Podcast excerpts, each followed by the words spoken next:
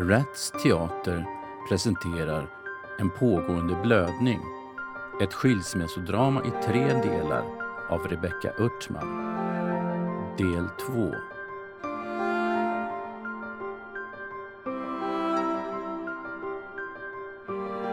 Vi rensar och slänger tillsammans allt som varit. Allt det gamla som stoppat igen våra förråd av förstånd. Sätra tippen böjer sina stadiga krossar över vår oaktsamhet. Tron på det som är vi ligger öppet till allas beskådan. På brännbart och hårdplast. Vad nytt kan vi önska nu? Känner du inte igen din egna svägerska? Anna! Får man inte ens en kram? Ska du upp på kontroll? Nej, nej för tusan, inget sånt. Jag, jag vill bara börja med att säga att det inte är Markus som har bett mig att söka upp dig. Marcus, har du träffat honom? Han ringde mig och bad mig komma och hjälpa till. Han var ju helt själv med barn, disk och tvätt. Jag sa ju att vi kan prata i helgen. Jag vet, jag vet. Men jag vill bara hinna säga några saker innan det är för sent. För sent för vad då? Du, kan, kan vi gå någon annanstans? Det känns lite öppet här i väntrummet. Jag vet inte om... Snälla. Jag har jour, så om det ringer så, så måste jag ta det. Jag förstår. Ja, du, jag är ledsen om jag dundrar in så här, förlåt mig. Men jag, jag kände att jag, jag bara måste få... Det känns, det känns bara så stort och definitivt allt det här. Jag har så himla svårt att smälta det. Du och Markus, det är ju ni liksom. Det, det sätter igång så mycket i mig. Jag, jag blir så ledsen när jag tänker på allt som vi har gjort tillsammans genom åren. Er familj och min familj. Du vet, alla födelsedagar och kusiner där som tycker så mycket om att träffas. Jag såg fotografier på när Markus lärde Hanna dyka på vår brygga. Förlåt, förlåt.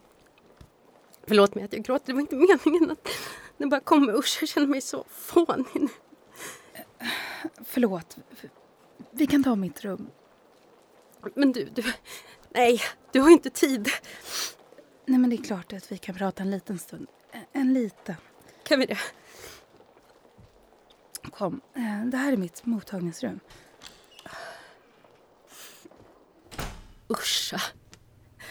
Den där stolen, man vänjer sig aldrig. Att ligga där med benen så där rakt ut. Eh, behöver inte klättra upp i den, inte idag i alla fall. Tack. Tack. Det, det känns bättre nu. Jag, jag vet inte varför det river upp så mycket i mig det här med er. Jag, jag har inte kunnat sova ordentligt på två nätter. Det är som om livet rinner iväg och jag kan inte hålla ihop det längre. Det, det är en pågående blödning. Va? Eh, nej, det var inget. Vad fint du har det. Och teckningar. Vad är det för två tjockisar? Är det Hanna som har ritat? Hon ville att både mamma och pappa skulle vara med barn. Ibland undrar jag om det det är där allt börjar. Avundsjukan och tävlingen liksom. Att män inte kan bära ett barn. Kanske börja där med barnet. Nej. Nej, det tror jag inte.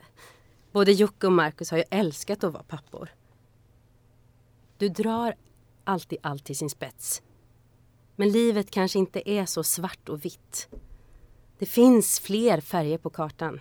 Markus kanske inte är helt igenom ond. Nej, men det sa jag inte. Jag vill bara förtydliga. För jag tycker vi simmar runt i en gråbassäng. Och det är bara jag som förlorar på den där otydligheten. Du är alltid så snabb i din analys, i dina beslut. Det är inte alltid så bra att göra saker så hastigt. Marcus hänger inte med i dina tvära svängar.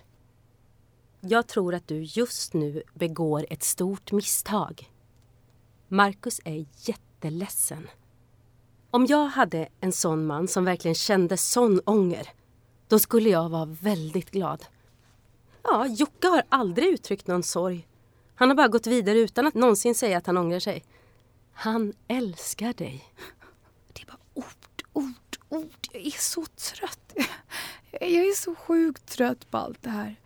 Maria, Maria förlåt. Det gör så ont att se dig så här. Jag menar inte att lägga mer på dig. Kan vi inte bara ta ett glas och prata efter jobbet? Jag tror du också skulle må bra av det, snälla. Jag vill inte att vi skiljs som ovänner. Jag vill, jag vill bara att du ska bli lycklig. Ja, ja, ja, ja, okej då. Vi kan ta ett glas på äh, lägenhetshotellet klockan sju. Är det där du bor? Marcus sa att du har något tillfälligt. Lyxigt med en lägenhet här. Visst, det är utsikt över kyrkogården. Hur lyxigt som helst. På ultraljudets grumliga bild Se vår separation. En pågående blödning. Staven skär in i mig och letar efter lösa delar. Delarna kan förgifta min kropp och döda mig. De måste hittas. De måste plockas ut. Jag gräver djupare. Det svartnar på skärmen. Är allt i mig bara död nu? I Minnes kyrkogård går jag runt och läser på familjegravar. Memorerar deras namn och vet att också vi ruttnar. Blod, blod, blod rinner ut i avloppet när jag duschar. Klumpar igen ventilen när jag letar efter tecken på liv.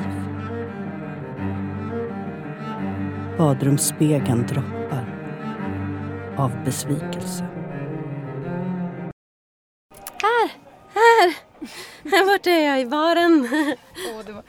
Var så, det var så mörkt så jag såg dig knappt. Det, jag har redan beställt ett glas rött till oss. Åh, tack vad snabbt. Skål.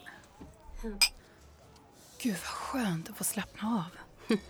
Ja, du jobbar så intensivt. Förstår om du är trött efter en dag på förlossningen. Mm. Mm. Åh. Gud vad skönt. Mm. Eller hur? Nu vill jag höra allt. Du får ta det från början så jag förstår. Det är inte så komplicerat egentligen. Men du, du, du tar väl inte åt dig? Gör inte det. Han är inte värd det.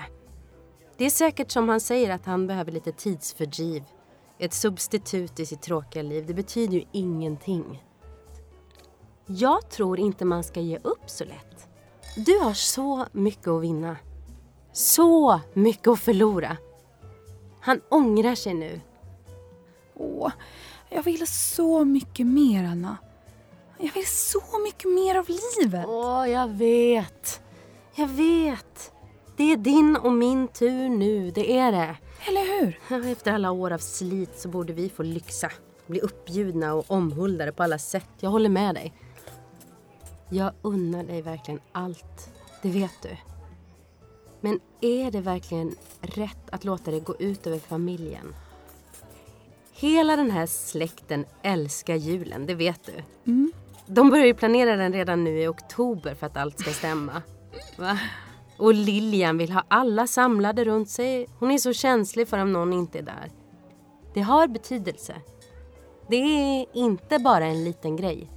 Men du tycker inte heller om julen? Jag skulle förstås sakna den om vi inte får fira den tillsammans så som vi alltid gör. Åh, usch. Jag kommer ju, jag kommer ju vara helt ensam bland alla de där galningarna. Jocke dricker alltid för mycket och du blir besviken över att han aldrig kan komma ihåg din bh-storlek. Han köper alltid minst två nummer för stor bygel och, och trosorna två nummer för litet. Ja, ja, men han köper i alla fall underkläder. Han vill att jag ska vara vacker. Förra julen stängde du in dig på toaletten efter paketöppningen. Har du glömt det? Den hade gått i baklås. Jag fick öppna toadörren med en sax för att du vägrade låsa upp. Jag var väl lite känslig bara. Men du grät för att du inte känner dig älskad och sedd i din relation. Du får allt att låta så dramatiskt.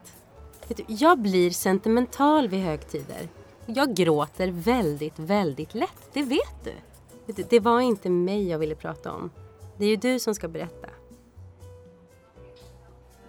Det här handlar inte om mig. Gör du inte? Du är inte klok. Här kommer jag för att hjälpa dig. Du förstår ju inte ditt eget bästa. Fåglarna flyr från träden, slår panikslaget sina vingar, lyfter högt ovanför våra ekande kroppar. Jag skrämmer marken med en röst jag inte känner. Mina fötter nerstuckna i gummistövlar som sjunker i kall lera. Jag vill krossa dina skuldfyllda pungkulor som dinglar strax under skjortans kant. Skam drar över morgonhimlen. Stinker mellan våra hårt manglade lakan. Från Ikea.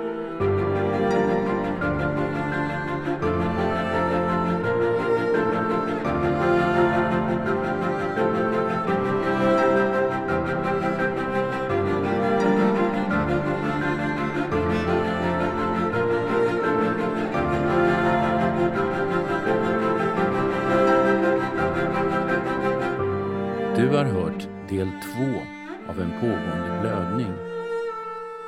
I rollerna Sara Somorodi och Nadja Hussein.